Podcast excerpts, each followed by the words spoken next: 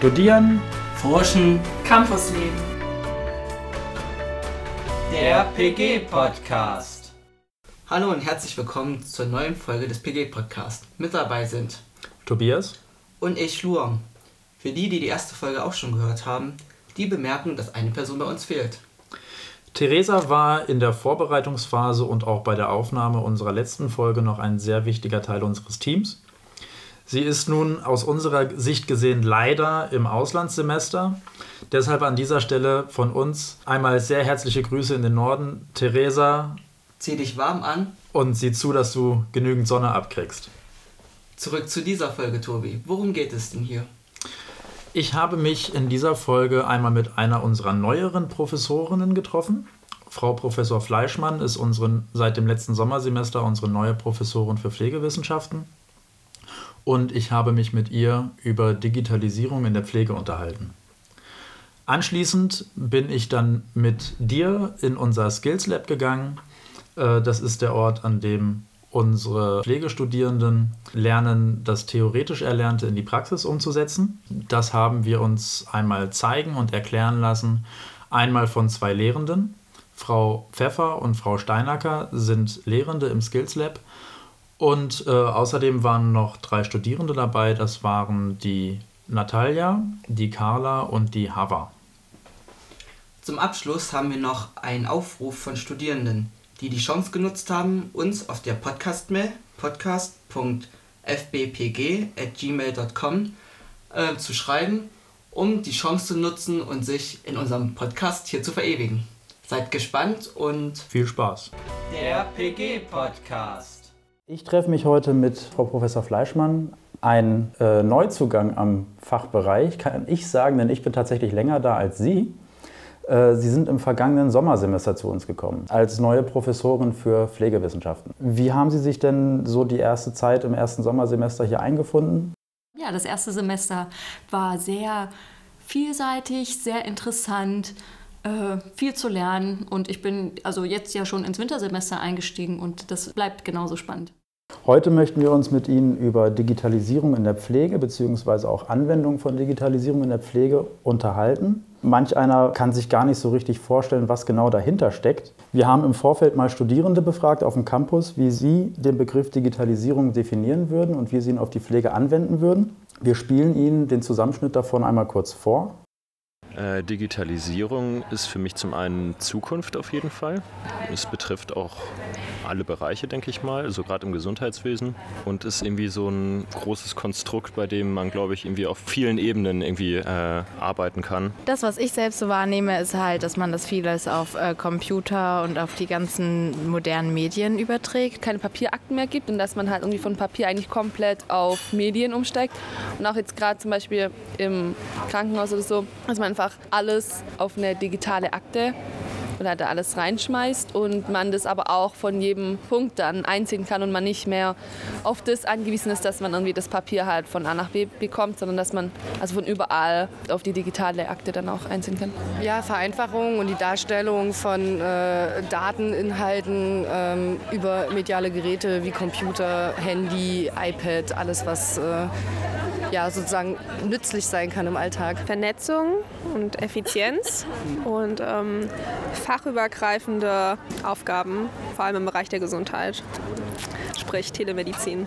Vernetzung in Form von Technologie mit Handy, Laptop, was auch immer. Also Digitalisierung in der Pflege bedeutet für mich, dass ähm, zum Beispiel ältere Menschen viel besser überwacht werden können, dass wir äh, im Krankenhaus uns besser um kranke Leute kümmern können. Die ganzen Bürokratiesachen, es wird alles nur noch am P C gemacht, es wird kaum noch was sozusagen schriftlich festgehalten, beziehungsweise weniger als vor Jahren noch. Ja, dass mögliche Dienstleistungen einfach, die bisher manuell oder in Form von Akten gehandhabt wurden, dass die eben jetzt über irgendwelche Programme, Systeme laufen, um das dann eben schneller und besser abzulegen. Tatsächlich die Prozessarbeiten, die man früher in Akten verwendet hat, digital, digital zu führen. Digitalisierung ist schon wichtig, weil es dir viel Arbeit erspart, aber natürlich auch Arbeit mit sich bringt, auch viel Strom frisst, die ganzen Server und sowas. Und halt Datenschutz ist ultra wichtig in der Hinsicht. Und was passiert, wenn es mal alles abstürzt, landen wir wieder in der Steinzeit oder so? Das ist halt auch so eine Frage, die man sich stellen muss, ne? Jetzt haben wir verschiedene Punkte gehört von Studierenden. Was meinen Sie zu dem, was da gesagt worden ist? Ja, das waren ja schon ganz viele wesentliche Elemente von dem, was man so allgemein halt unter Digitalisierung in der Pflege versteht. Also wie zukunftsträchtig das ist, dass es um Vereinfachung geht, um Vernetzung, äh, digitale Akten, einfach bürokratische Prozesse dann tatsächlich auch digital abzubilden. Das ist eigentlich genau auch das, was man unter der, der Definition von Digitalisierung in der Pflege versteht. Ich finde die, eine Definition gut von Rösler. Die haben in, in einem Projekt von der Initiative neue Qualität der Arbeit gesagt, dass der Einsatz digitaler, vernetzter Technologien in der Pflege und die damit verbundene Veränderung in der Pflegearbeit, das macht Digitalisierung in der Pflege aus, also Pflege vier Punkt null. Und das ist nicht nur der Einsatz von neuen technischen Lösungen, sondern es geht darum, halt auch diese Lösung miteinander zu vernetzen und mit intelligenten Systemen die Prozesse und damit halt auch den Arbeitsalltag insgesamt zu verändern. Also nicht nur einen P C hinstellen, sondern tatsächlich mit intelligenten Systemen den Arbeitsalltag zu verändern. Pflege vier Punkt null. Wie würde das denn im Alltag aussehen? Was bedeutet intelligente Systeme im Pflegealltag? Hm. Intelligente Systeme würde ich hier so verstehen, dass, ähm, also bei Rösler wird das als cyberphysische Systeme bezeichnet, dass sich, und das hatten ja auch die Studierenden halt so mit beschrieben, Daten, die an unterschiedlichen Plätzen anfallen, zum Beispiel im Bewohnerzimmer, im Patientenzimmer, auch umgehend im Stationszimmer, im Stützpunkt zu sehen sind und dort mit weiterverarbeitet werden können. Oder telemedizinische, telepflegerische Anwendungen, also dass ähm, Daten erhoben und weiterverarbeitet miteinander vernetzt werden können, um sie woanders dann halt mit einzubringen. Und mir ist gerade heute Morgen ein Newsletter begegnet, wo ein Projekt beschrieben wird zu einer Pflegebrille, Pflege mit Durchblick, wo in der Häuslichkeit Sie sich vorstellen können, dass dort ähm, pflegende Angehörige eine Brille aufsetzen, die dann dort Informationen in ihr Blickfeld spielt, wo dann Pflegehandlungen durchgeführt werden können, gleichzeitig auch zum Beispiel eine professionelle Pflegefachperson dazugeschaltet werden kann, zuschauen kann durch die Brille, die der pflegende Angehörige trägt, wie beispielsweise ein ein Wundverband durchgeführt wird und äh, die Person, die das macht, die Hände frei hat, gleichzeitig aber der Blick von einer professionellen Pflegefachperson, einer beruflichen Pflegefachperson auch mit da sein kann. Das heißt, wir hätten hier jetzt eine Technologie, die direkt im Bereich des Pflegenotstands, der ja auch in aller Munde ist, heute wirken kann, dadurch, dass eine Pflegefachperson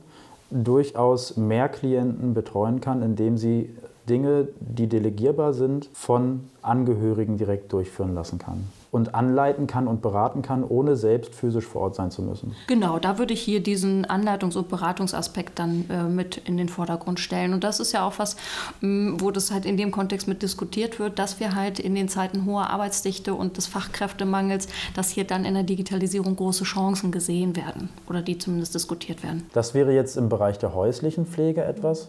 Haben Sie im, für die stationäre Pflege noch Anwendungen, die Sie uns beschreiben könnten, vorstellen könnten? Ja, wir, es gibt ganz unterschiedlichste ähm, Bereiche. Also es kann äh, Lösungen geben für, ähm, für zur körperlichen Unterstützung, also ähm, Hebehilfen zum Beispiel. Die mhm. sind ja auch nicht ganz neu im Pflegebereich, da gibt es ja auch schon was.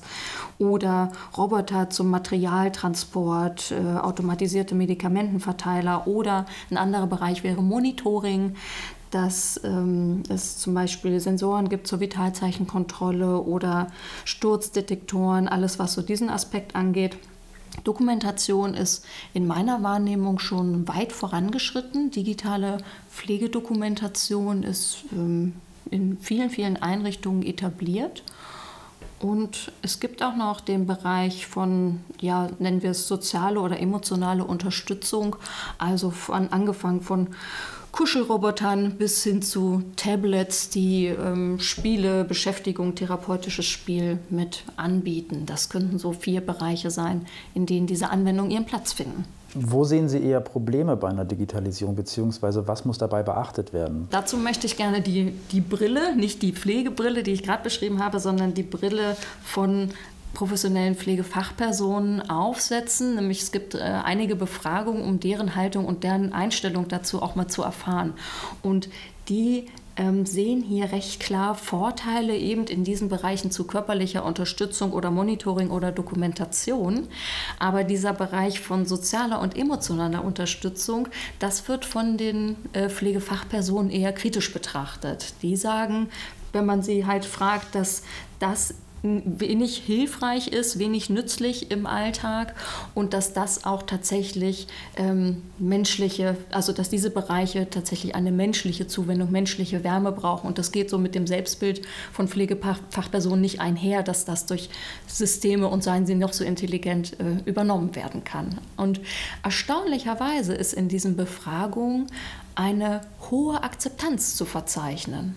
Also die, die Annahme, dass man sagen könnte, Pflegefachpersonen lehnen diese Systeme ab, zeigt sich in den Befragungen gar nicht. Die akzeptieren das, die haben auch Lust dazu, das anzuwenden, die sind technikaffin.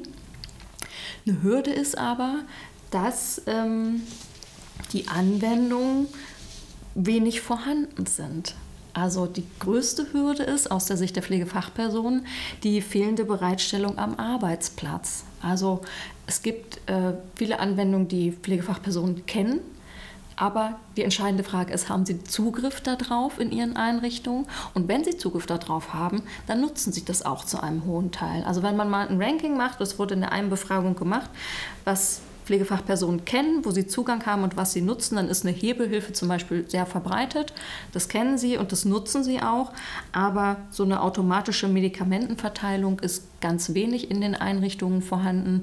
Dann gibt es auch wenig Kenntnis und von Nutzung mag man da auch kaum sprechen. Das heißt, wir haben ein großes, großes Potenzial in allen Bereichen, die so im Hintergrund und im Planungsprozess und im Kommunikationsprozess untereinander der Pflegenden zu finden sind. Aber die, die helfende Hand in dem Sinne einer zwischenmenschlichen Begegnung zwischen Pflegefachpersonen und Klienten oder Patienten, die ist aus Sicht der Pflegenden eher durch Digitalisierung nicht zu ersetzen. Zum Schluss würde ich Sie noch mal darauf ansprechen, welcher Bedeutung der Lehre in diesem Zusammenhang zukommt. Also zum einen ist natürlich Digitalisierung auch Gegenstand in der Lehre. Also überall dort, wo das, auch, wo das im, im Arbeitsalltag zum Einsatz kommen kann, sollte das dann auch im Pflegestudium äh, seinen Platz finden. Also quasi wie so ein, wie ein Querschnittsfach. Und auch ab von der Anwendung, also wie sieht so eine digitale Pflegedokumentation aus, sollte das auch eingebettet sein in weitere Implikationen, also ethische Aspekte oder wo braucht es auch irgendwie einen politischen Regulierungsrahmen, den wir im Moment vielleicht noch nicht haben. Also das auch in den Kontext zu setzen, um dort hier für die Studierenden auch ähm, das Feld dann abzudecken. Dann hat es einen großen Benefit für den Lehrkontext, den wir hier ja auch an der Hochschule benutzen, in unseren Skills- und Simulationslaboren, wo, wir, wo das eine große Anwendung findet. Und dann, glaube ich, ist es auch wichtig für unsere Studierenden, ähm, mit uns gemeinsam dann da am Puls der Zeit zu bleiben. Also von Exkursionen zu Anbietern oder Einrichtungen, die halt Pflege vier Punkt null anbieten und umsetzen und leben oder ähm, an der Altenpflegemesse so als Ort der Innovation mir die neuesten Entwicklungen mit anzuschauen und dort halt einfach am Ball zu bleiben. Und natürlich auch mitmachen, sich einbringen, mitmischen in Studienprojekten, in Forschungsprojekten oder in Ideenwettbewerben. Das Thema ist ja auch mit aufgenommen worden in den Ergebnissen der konzentrierten Aktion Pflege, der C A P. Da haben die sich ganz viele Ziele gesetzt, sodass das Thema jetzt auch in den nächsten Jahren auch noch weiter Bestand haben wird. Also da sind Ziele gesetzt wie Verwaltungsverfahren zu digitalisieren, also dass ein ambulanter Pflegedienst seine Abrechnung komplett digital macht oder mit Telepflege und Telemedizin, wie wir es schon angesprochen hatten, räumliche Distanzen zu überwinden und auch das Ziel, Pflegefachpersonen, pflegebedürftige Menschen und pflegende An- und Zugehörige beim technischen Fortschritt mitzunehmen.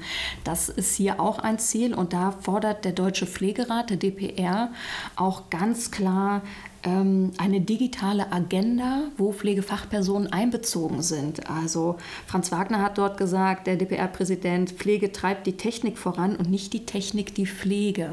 Also das finde ich auch ja. nochmal ganz wichtig, dort den, ähm, die, die Entwicklung auch mit, gemeinsam mit Pflegefachpersonen zu gestalten. An dieser Stelle nochmal einen herzlichen Dank an Frau Fleischmann für ihre Bereitschaft, das Interview mit uns zu machen und die sehr, sehr interessanten Inhalte. Nun habe ich ja das Glück, dass ich mit einem Pflegestudierenden hier zusammenarbeite, von dem ich auch weiß, dass er schon ein paar Jährchen Erfahrung in der Altenpflege hat. Tobi, wie hast denn du das in einer Praxis persönlich schon erlebt? Also ich habe das eigentlich sehr ähnlich dem erlebt, was Frau Fleischmann aus den Befragungen eben heraus abgeleitet hat. Ähm, Die digitale Dokumentation ist in der Altenpflege, zumindest in den Häusern, wo ich bisher tätig war, selbstverständlich und wird dort täglich praktiziert. Auch Hebegeräte kenne ich dort sehr selbstverständlich und die werden viel genutzt. Die übrige Anwendung kenne ich größtenteils leider nur aus der Theorie. Und die sind für uns in der Praxis noch nicht in dem Maße verfügbar, wie wir das gerne hätten.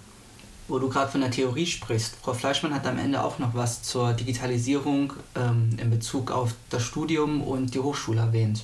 In diesem Kontext ist auch das Skills Lab gefallen. Möchtest du kurz erklären, was das ist? Weil ich als Nicht-Pflegestudent weiß das natürlich nicht. Dazu würde ich jetzt erstmal in unsere äh, erste Folge zurückschauen. Damals habe ich ein Interview geführt mit Frau Professor Grewe, wie der Fachbereich hier mal angefangen hat. Und auch da hat sie schon über das Skills Lab bzw. Pflegelabor gesprochen. Vor, vor vierundzwanzig, fünfundzwanzig Jahren waren wir da, wo jetzt das ähm, Esperanto ist. Das, da war eine alte Berufsschule und wir hausten in zwei Stockwerken unterm Dach mit Holzstiege, mit Toilette auf halber Treppe hinter einem Bretterverschlag, mit äh, einem Computer ohne Internet, weil die Funkstrecke von hier oben zu teuer war, dem damaligen Rektor, mit äh, zwei, glaube ich, Pflegebetten, die uns Kliniken hier zur Verfügung gestellt hatten. Also die waren auch bestimmt so eher aus den achtziger Jahren oder siebziger Jahren, diese Betten. Und einer großen Stoffpuppe, die unser einer Gründungsdekan, Herr Plagemann, sehr liebte und immer rumschleppte. Und ein Skelett hatten wir auch. Man muss aber auch dazu sagen, insgesamt hat ja diese Digitalisierung so in den letzten zwanzig, fünfundzwanzig Jahren enorme Fortschritte gemacht. Also es lag nicht nur an, einer, an der, einem vielleicht unglücklichen Standort oder nicht privilegierten Standort, den wir damals hatten, sondern insgesamt ist die Entwicklung vorangeschritten. Das war vor fünfundzwanzig Jahren. Damit äh, du und ihr euch das mal ein bisschen besser vorstellen könnt, wie es heute aussieht, habe ich dich einfach mal mit ins Skills Lab genommen und wir haben uns dort mit Frau Pfeffer, Frau Steinacker und den drei Pflegestudierenden Natalia, Carla und Hava getroffen. Ich will jetzt nicht zu viel vorwegnehmen. Ich sag mal so, das Skelett haben wir immer noch, aber die Zeit der Stoffpuppen ist in Fulda endgültig vorbei. Wir sitzen jetzt genau gerade im Skills Lab, eine Art Labor würde ich sie beschreiben, aber das ist auch nur meine Beschreibung, denn ich bin äh, der Einzige hier im Raum, der nichts mit Pflege zu tun hat. Und deshalb wollte ich direkt mal die Studierenden fragen, wie würdet ihr denn jemanden, der nichts mit Pflege zu tun hat, das Skills Lab beschreiben? Im Prinzip ist es ein Raum, in dem man die Möglichkeit hat, ohne Patienten, patientennahe Übungen ähm, und Durchführungen zu erlernen, ohne Stress und Druck, den man vielleicht dann schon in der Praxis hätte. Also wir haben ja verschiedene Übungspuppen, verschiedene Übungsstationen und können im Prinzip mehr oder weniger so die Praxis nachahmen. Also im Prinzip würde ich es genauso eigentlich auch beschreiben. Also in diesen Räumen stehen dann halt ähm, Krankenbetten zur Verfügung, zum Beispiel das, was wir in der Praxis dann verpassen würden, könnten wir dann auch in den Labors nachholen. Das ist dann ganz schön praktisch. Ja, also das ähm, Skills Lab, oder wie es mit vollem Namen heißt, Simulations- und Skills Lab, ist, wie schon gesagt, ein Labor, ein geschützter Raum, äh, das praktisch ein klinisches Setting abbildet. Also wir haben hier, wie die äh, Studierende schon bereits gesagt hat, äh, Patientenbetten stehen ähm, und das soll möglichst realistisch abbilden, wie es in der Klinik auch aussieht. Im neuen Pflegeberufegesetz von zweitausendsiebzehn ähm, ist auch das erste Mal gesetzlich festgelegt, dass ein Teil der praktischen Ausbildung ersetzt werden kann durch die Lehre im Skills- und Simulationslabor. Nun war ich ja das allererste Mal in einem Skills Lab und habe natürlich nicht schlecht gestaunt, als wir da durch die Türen gegangen sind. Links und rechts waren Schränke voll mit Spritzen, Kanülen, Verbänden, also alles, was man braucht für den Pflegealltag. Und dann haben wir einen Rundgang gemacht, wo ich natürlich auch alles andere gezeigt bekommen habe. Unter anderem viele Betten mit lebensgroßen Puppen, oder also für mich zumindest Puppen. Und um das alles genauer zu verstehen, habe ich mir alles schön erklären lassen. Das ist ganz schwer zu beschreiben, wenn man, ähm, ja, wenn die Zuhörer nicht auf, aus der Pflege kommen. Ähm, wir kennen das alle schon einigermaßen und das sind unsere Simulatoren. Also ähm, praktisch gesehen, das sind so diese riesengroßen Puppen. Ähm, die sind ganz vorbildlich einem Menschen nachgemacht. Und äh, wir können so ähm, verschiedene pflegerische Interventionen äh, durchführen. Äh, beispielsweise ähm, der Simulator hier, ähm, da können wir Verbandswechsel üben. Beschreib mal kurz, was du gerade gemacht hast. Ich habe bei der Puppe Bauch frei gemacht und leider ähm, auf aus Ausregung die Person gar nicht angesprochen und nicht gefragt, ob ich das machen darf. Also das war nicht vorbildlich, macht das bitte nicht. Aber so, ich wollte nur kurz ja, eine Idee bekommen, was man alles machen könnte. Und da an der Puppe, da sind dran verschiedene Schläuche, Zugänge. Beispielsweise, ich könnte da eine Infusion dran anhängen oder was weiß ich. Also grundsätzlich, wir haben ganz unterschiedliche Simulatoren und ähm, dabei können ganz verschiedene Dinge ausprobiert werden. Am häufigsten, ähm, das sind verschiedene Verbandswechsel. Und ähm, was ich ganz schön finde, die Puppen, ähm, die sind wie echte Menschen. Und das ist nämlich ganz wichtig, damit äh, man kommunizieren, also übt. Ähm, als Beispiel dafür, ich habe in Russland meine Ausbildung zur Krankenschwester angefangen und so eine Riesenpuppen haben wir dort leider nicht. Und das sind normalerweise so diese kleinen Teile, wie beispielsweise um intramuskuläre Injektionen zu üben. Wir haben quasi so nur ein, ein kleines Abteil, so Po und nichts mehr. Und ähm, Dabei äh, sind verschiedene Probleme assoziiert, beispielsweise die Studenten, äh, die lernen da gar, das gar nicht, äh, dass der Patient angesprochen werden muss, dass Zustimmung äh, auch erhalten werden muss und so. Und das kann man auch verstehen, weil grundsätzlich, wie spreche ich mit, mit, äh, ja, mit einem Hintern? Gar nicht. Genau. Wir haben ähm, unterschiedliche Arten von Simulatoren. Wir haben Simulatoren, die man auch praktisch zum Leben erwecken kann und äh, die können dann auch antworten. Das heißt, äh, wir können in ähm, System anschließen, die haben dann einen richtigen Puls, die haben einen richtigen Blutdruck, den man auch tasten kann an den Stellen, wo man auch beim echten Menschen den Blutdruck oder beziehungsweise den Puls dann auch tasten kann. Äh, man kann dort aber auch zum Beispiel ein E K G ableiten, die können an einen Monitor angeschlossen werden, sodass man auch verschiedene Krankheitsbilder dann auch realitätsnah mit darstellen kann. Und da haben wir zum Beispiel auch die Simulationsübungen, die dann auch in den höheren Semestern kommen, zum Beispiel zum Thema ähm, C O P D, zu einem akuten Asthmaanfall oder aber auch ähm, eine Patientin, die ähm, mit einem Myokardinfarkt zum Beispiel auch in die Notfallaufnahme kommt. Also es werden auch oftmals Notfallsituationen, die hier damit natürlich auch trainiert werden können, ähm, aber natürlich auch andere Beratungssituationen. Also wir haben auch einen großen Teil zum Beispiel zu Wunden beziehungsweise auch zum Thema Diabetes, ähm, aber auch im neurologischen bzw. psychiatrischen Bereich ähm, führen wir Simulationen und aber auch Skills-Training dann durch. Und je nachdem, wo unser Lernziel auch liegt, wo unser Fokus drauf liegt, kann ich einmal die Simulatoren mit einsetzen. Was wir aber auch mit einsetzen, sind sogenannte Schauspielpatienten. Das heißt, wir haben auch echte Menschen, die zum Beispiel in einer Beratungssituation dann gegenüber sitzen und dann dementsprechend face-to-face dann auch antworten können. Die sind natürlich dann vorbereitet, die haben eine ganze Storyline hinter sich und haben einen Hintergrund, so dass die dann wirklich in diese Rolle des Patienten oder der Patientin dann dementsprechend auch reinschlüpfen können. Um halt äh, alles noch realitätsnäher zu machen, kann man mit Moulage arbeiten. Das ist der Fachausdruck für das, ähm, zum einen das Special Effects Make-up, aber auch das Nachbilden von verschiedenen Körperflüssigkeiten.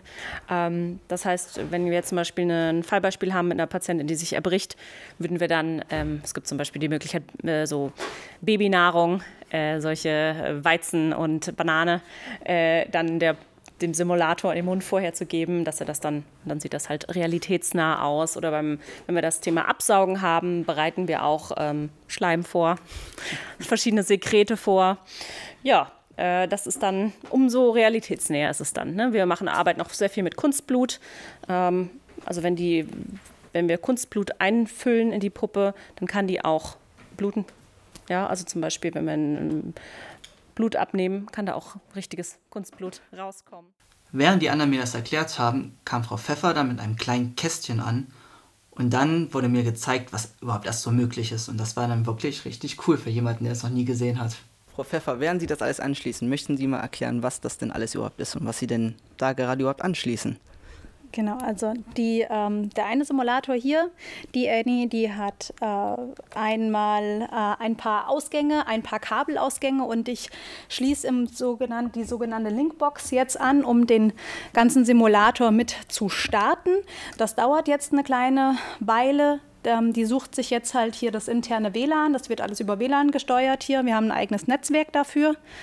Und ähm, das dauert jetzt einen kleinen Moment und wenn sie zum Leben erwacht ist, dann hustet sie auch immer einmal, um sich so ein bisschen anzumelden und das als akustisches Signal zu geben, dass sie online ist.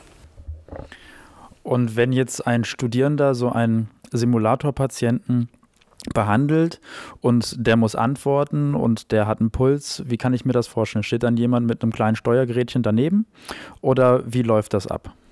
Also wir haben jetzt, das sieht man ganz hinten in dem Raum, einen Steuerungsraum. Das ist praktisch nur ein äh, kleines Räumchen mit einem äh, Two-Way-Mirror davor. Ähm, also ein äh, Einwegespiegel wie in einem Verhörzimmer. Ein C S I-Spiegel, genau, so nennen wir den immer, äh, wie bei der Polizei. Genau, also man sieht von hier einen Spiegel, aber von, wenn wir drin sitzen, sieht, sehen wir halt eine Fensterscheibe, also sehen wir halt raus. Da haben wir auch die Audio-Video-Technik, also wenn man äh, hier im Raum nach oben an die Decke guckt, sieht man auch äh, Videokameras. Und wir sitzen dann während den Simulationen in dem Räumchen und zum einen nehmen wir die Simulation mit den Videokameras auf, zum anderen steuern wir aber auch den Simulator und zwar haben wir dafür ein sogenanntes SimPad, ein wie ein iPad sozusagen, das, äh, darüber können wir die Simulator steuern und mit einem Headset können wir auch den Simulator sprechen. Und so können wir den Blutdruck verändern, äh, den Puls verändern, die Atmung verändern. Das geht alles elektronisch aus der Entfernung. Dass, wenn die Simulation durchgeführt wird, die Studierenden wirklich alleine hier in dem Raum sind und wir wirklich da in unserem Kämmerchen sitzen und äh, das Ganze beobachten. Nach jeder Simulation wird dann auch ein ähm, Debriefing durchgeführt. Das ist immer ganz, ganz wichtig oder das ist ein, ein sehr wichtiger Teil. Das heißt, es wird die ganze Situation nachbesprochen, denn es kann ja auch mal sein, dass vielleicht irgendwas schief läuft. Ähm, es ist ja einfach hier ein Übungsraum auch. Das heißt, es wird nicht alles reibungslos ablaufen. Ähm, aber es gibt natürlich auch viele Möglichkeiten, mit verschiedenen Situationen umzugehen. Auch wenn wir uns vielleicht ähm, so einen Goldstandard äh, irgendwo vorbereitet haben, wo wir uns vorstellen könnten, so könnte der Ablauf sein, sind die Studierenden doch immer auch sehr kreativ ähm, in der Problemlösung. Und äh, wir müssen diese Situation natürlich dann auch immer mit nachbesprechen. Und das Ganze können wir nutzen in der Hinsicht, dass wir auch einfach das Aufgenommene, also die Videografie, die wir durchgeführt haben, mitnutzen können, um uns einzelne Sequenzen auch anzuschauen während der Simulation. Beziehungsweise dann auch einfach in diesem Debriefing diese ganzen Situationen dann ganz dezidiert nachbesprechen, um so einfach auch ähm, hinter ja, die Handlungen der Studierenden zu kommen. Also was haben sie sich denn dabei gedacht im Prinzip? Ähm, genau, das war auch meine Frage, weil ich kenne die ähm, solche Projekte oder Experimente halt noch in meiner Schulzeit, wo man einen Zettel bekommen hat mit Vorüberlegungen, dann Beobachten und äh, danach. Ähm, bereiten sich denn die Studierenden darauf vor oder wie bereiten sich darauf vor?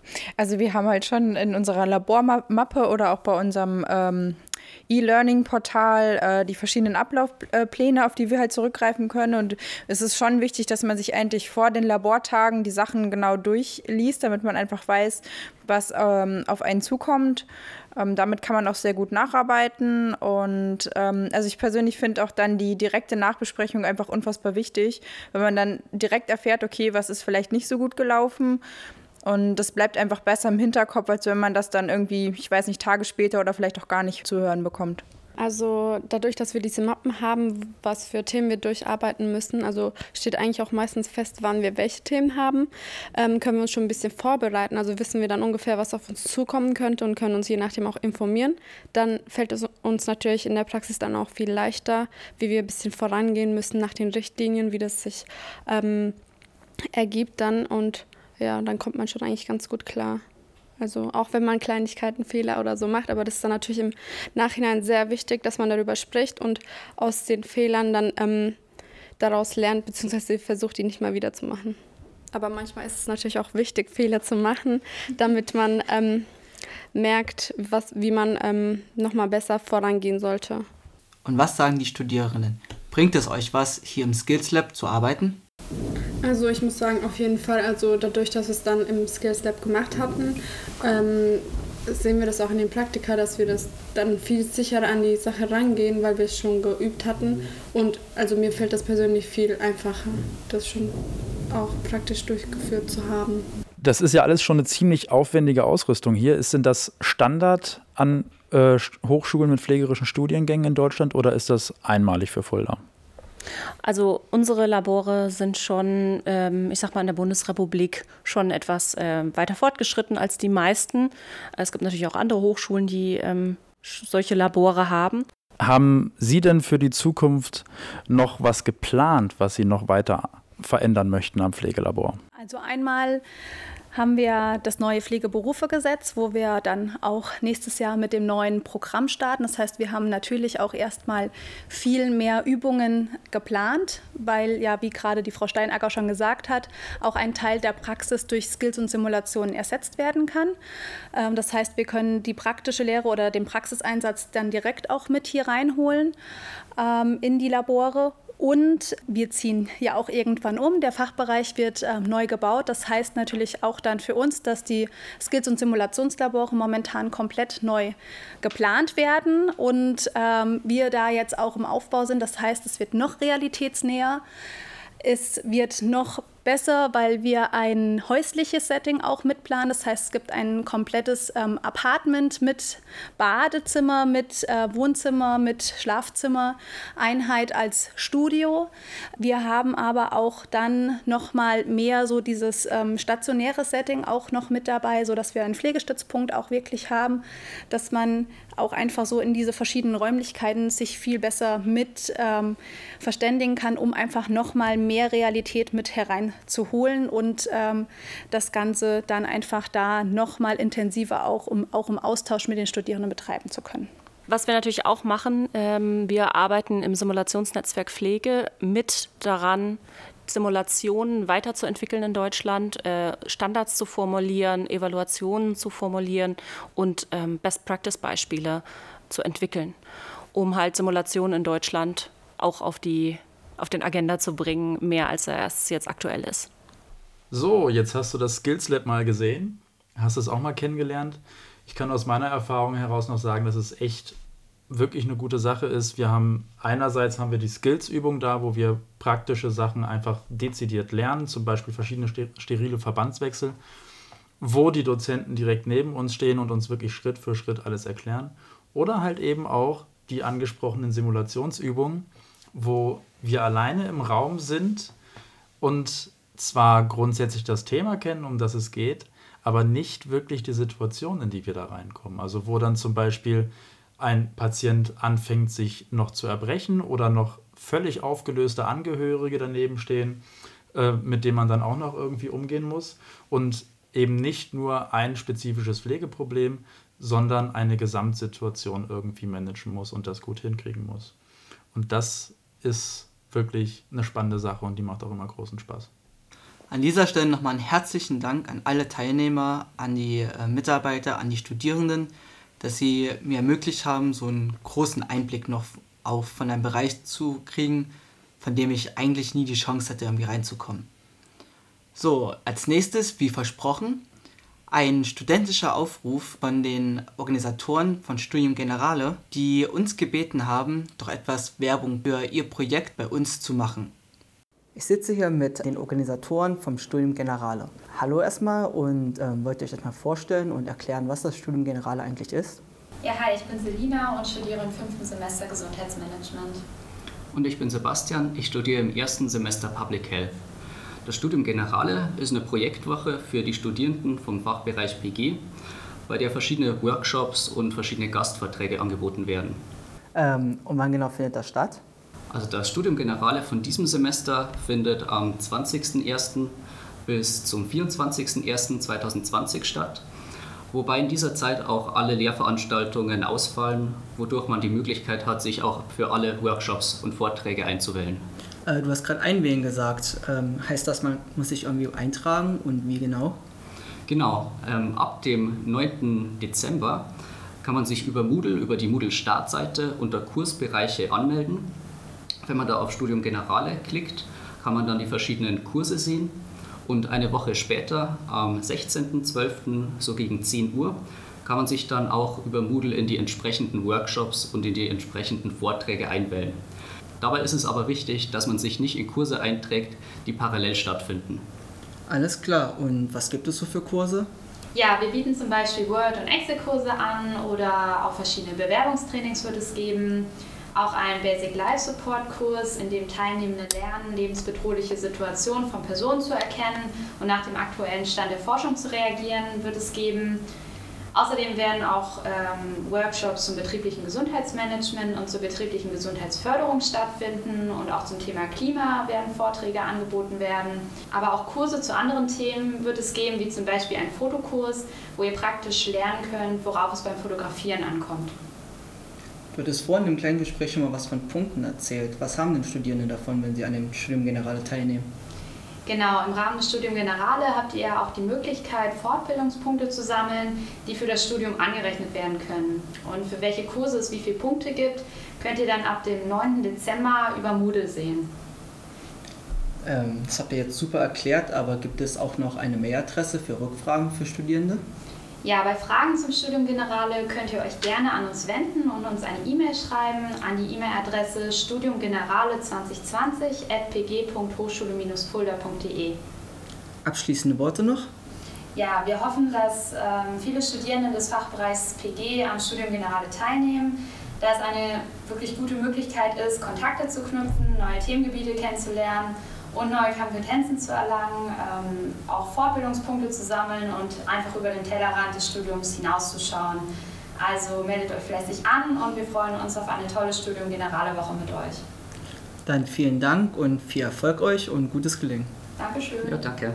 An dieser Stelle noch einmal recht herzlichen Dank an Sebastian und Selina dafür, dass sie das Studium Generale mitorganisieren.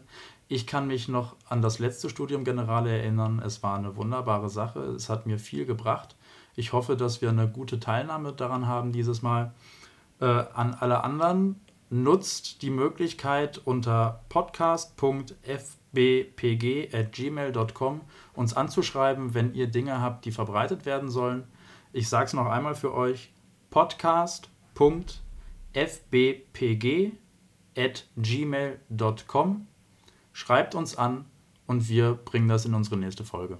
Wir haben diese Podcast-Mail, weil wir ein Projekt von Studierende für Studierende sind. Das heißt, wir profitieren davon, wenn ihr Lust habt, eure Bachelorarbeiten, Studienprojekte, was sonst noch so bei euch abgeht im Studiengang, irgendwie vorzustellen. Im Sinne von, ihr könnt Aufnahmen mit uns machen, Beiträge schreiben oder euch sonst irgendwie ein, einbringen als freie Redakteure. Und eventuell wäre es auch nicht verkehrt, unsere Podcast-Seite in den nächsten Wochen mal etwas genauer zu verfolgen oder etwas häufiger drauf zu schauen. Ich kann da jetzt gerade noch nicht zu viel sagen, aber da ist schon etwas in Arbeit und vielleicht gibt es da in nächster Zeit noch die ein oder andere Überraschung. Damit endet unsere zweite Folge auch schon und wir bedanken uns bei allen Zuhörern und Mitwirkenden, alle, die uns dabei unterstützt haben und wünschen allen viel Spaß. Bis zur nächsten Folge. Studieren, Forschen, Campusleben. der P G-Podcast.